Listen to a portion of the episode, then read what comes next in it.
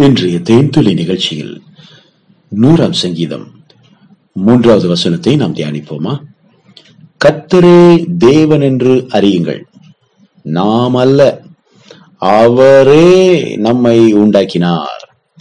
நாம் அவர் ஜனங்களும் அவர் மேய்ச்சலின் ஆடுகளுமாயிருக்கிறோம். ஹலே லூயா கத்தர் நல்லவர் பிரியமானவர்களே. நாம் அல்ல அவரே நம்மை உண்டாக்கினார். கர்த்தரே தேவன் என்று நாம் அறிய வேண்டும். கர்த்தரே தெய்வம் கர்த்தரே தேவன். உங்களுக்கு ஞாபகம் இருக்கிறதா? எலியாவின் நாட்களில் அதாவது ஆகாபனுடைய ராஜாவினுடைய அரசாட்சி காலங்களில் ஜனங்கள் எல்லோரும் சீர்கெட்டவர்களாய் இருந்தார்கள். பயங்கரமான மேடைகளை உண்டாக்கி அங்கே வழிபாடு செய்து கொண்டிருந்தார்கள். மூட பழக்கம் இருந்தது. பயங்கரமான முரட்டாட்டமான மக்களாக தேவனுடைய பிள்ளைகள் மாறியிருந்தார்கள். தீர்க்க தரிசிகளையே கொலை செய்யும் அளவிற்கு ராஜாவின் இருதயம் கடினப்பட்டு போயிருந்தது. அந்த நாட்களிலே தீர்க்க தரிசிகள் பத்திரப்படுத்தப்பட்டு பாதுகாக்கப்பட்டு கொண்டிருந்தார்கள். அப்பொழுது தேவன் மிக வல்லமையாக எலியாவோடு பேசுகிறார். அப்போது எலியா கருமேல் பர்வதத்தின் மேல் ஒரு சவால் விட்டு ஜனங்கள் அத்தனை பேரையும் அங்கே வரச் சொல்லுகிறார். ராஜாவும் வருகிறார். அங்கே மூட பழக்கத்திலே மூழ்கியிருந்த முரட்டாட்டக்காரர்களும் அங்கே வந்தார்கள். அப்போது ஒரு சேலஞ்ச் அக்னியால் பதில் தரும் தெய்வமே மெய்யான தெய்வம். இதை நீங்கள் நிரூபிக்கப் போகிறீர்களா? அல்லது நான் நிரூபிக்கட்டுமா? என்று எலியா கேட்கிறார். என்ன செய்ய வேண்டும்? ஒரு மேடை இருக்கும். அந்த மேடை மேல காளையை கொண்டு வந்து சந்து சந்தா வெட்டி அவர்கள் தெய்வத்தை நோக்கி கூப்பிட வேண்டும். முதலாவது அவர்கள் கூப்பிடுகிறார்கள். சந்தனம் பாடுகிறார்கள் ஆடுகிறார்கள். மேலெங்கும் கீறி கொள்கிறார்கள் உருண்டு பிறழ்கிறார்கள். காலையிலிருந்து மாலை நேரம் வரைக்கும் ஒரு அசைவும் இல்லை.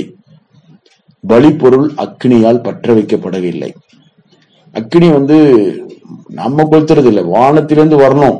மெய்யான தெய்வமாக இருந்தால் நீங்கள் சொல்லக்கூடிய எந்த தெய்வமும் மெய்யாக தெய்வமாக இருந்தால் வானத்திலிருந்து இப்பொழுது அக்னியை அனுப்ப வேண்டும். அக்னி வந்து இந்த காலை அப்படியே சுட்டி எரிக்கப்பட்டு சாம்பலாய் மாற வேண்டும்.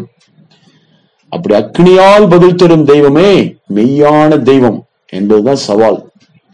அவங்க அத்தனை பேரும் ஆகாவுடைய தீர்க்கதரிசிகள் அத்தனை பேரும் ஆடி பாடி சந்தனம் பாடி மேலெல்லாம் கீறி கொண்டு உருண்டு பிறண்டு என்னமோ பண்றாங்க. சாயந்தரம் வரைக்கும் ஒன்னும் நடக்கல.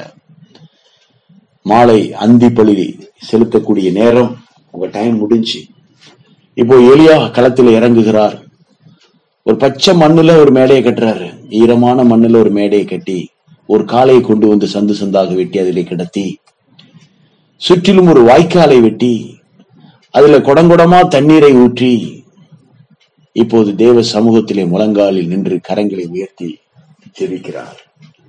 ஹியர் மீ ஹியர் மீ என்னை கேட்டருளும் என்னை கேட்டருளும் என்று வானத்தை நோக்கி கதறினார். அந்த வார்த்தை இடி முழக்கத்தை போல அவங்க எல்லாருடைய காதலையும் கேட்டுச்சு. அந்த வார்த்தை தேவனுடைய காதுகளிலேயும் கேட்டது.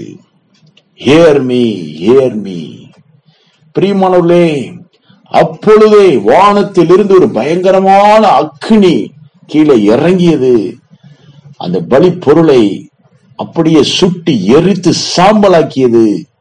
சுற்றிலும் இருந்த வாய்க்காலில் இருந்த தண்ணீரையும் நக்கி போட்டது.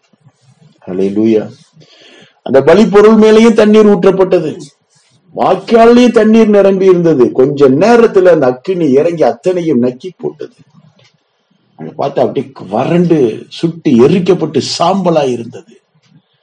ஜனங்கள் அத்தனை பேரும் முகங்குப்புற விழுந்தார்கள். ராஜா உட்பட முகங்குப்புற விழுந்து கத்தரே தேவன்! கர்த்தரே தேவன்! என்று முழக்கமிட்டார்கள். அக்கினியால் பதில் தரும் எந்த தெய்வம் இஸ்ரவேலின் தெய்வம் கர்த்தரே தெய்வம் ஆண்டவராகிய இயேசு கிறிஸ்துவே தெய்வம் என்று அவர்கள் முழங்க ஆரம்பித்தார்கள். பிரியமானவர்களே இன்றைக்கு வரைக்கும் அதே தேவன் அதே வல்லமையோடு கூட நேற்று மீண்டும் மீண்டும் மாறாதவராக அழியாதவராக நம்மோடு கூட இருக்கிறார். யாரெல்லாம் விசுவாசிக்கிறாங்களோ எளியா நம்மை போல ஒரு பாடுள்ள மனுஷன். அவன் ஜெபித்த போது கர்த்தர் பதில் கொடுத்தார். அதே போல நாமும் இன்றைக்கு ஜபிக்கும் போது கர்த்தர் நமக்கும் பதில் கொடுக்கிறவராக இருக்கிறார். கர்த்தரே தேவன் என்று அறியுங்கள். கர்த்தரே தேவன் என்று அறியுங்கள். நாம் அல்ல அவரே நம்மை உண்டாக்கினார். நாம் அவர் ஜனங்களும் அவர் மேய்ச்சலின் ஆடுகளுமாயிருக்கிறோம் ஒரு ஆடு மேய்ப்பன் ஆடுகளுக்கு வேண்டிய புல்லும் தண்ணீரும் பாதுகாப்பும் கொடுக்காம விட்டுருவாரா? எதிரிகள் ஓநாய்கள் வந்து அதை பீறி போட விட்டுருவாரா? இரவு நேரத்திலே கண் விழித்து பாதுகாப்போம் பாதுகாப்பா இருக்காம இருந்துருவாரா? யோசித்து பாருங்க. உங்களுடைய தேவைகள் அனைத்தும் சந்திக்கப்படும்.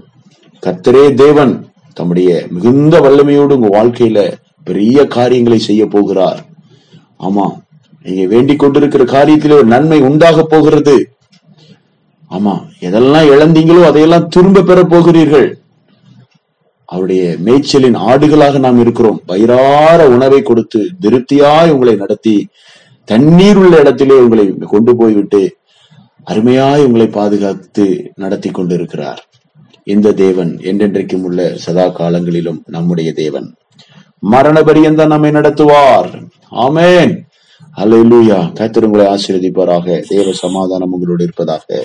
இயேசுவி நாமத்தில் மனத்தாழ்மையோடு ஜெபிக்கிறோம் பிதாவே. ஆமேன்.